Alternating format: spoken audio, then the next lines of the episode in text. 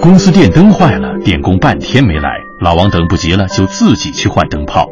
老王，你悠着点啊，还是等电工来吧，你这样太危险了。老王不小心触碰到了一根裸露的电线，突然站在椅子上的他整个人晃动起来，接着就直直的倒了下去。志明，快去打幺二零，你王哥触电了。喂，幺二零吗？我们哎公呀司有人触电，昏倒呼吸了。哎和心跳很弱，老王哥抬到沙发上吧。别随便动，先解给他衬衫领子，让他好喘气。社区活动上我学过急救，我来给他做人工呼吸，你帮我按压他胸口十五次。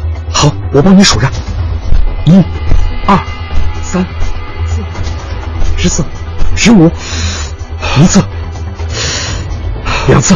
老王，醒醒啊！张哥，救护车来了！国家应急广播提醒您：见人触电别心慌，及时施救帮大忙。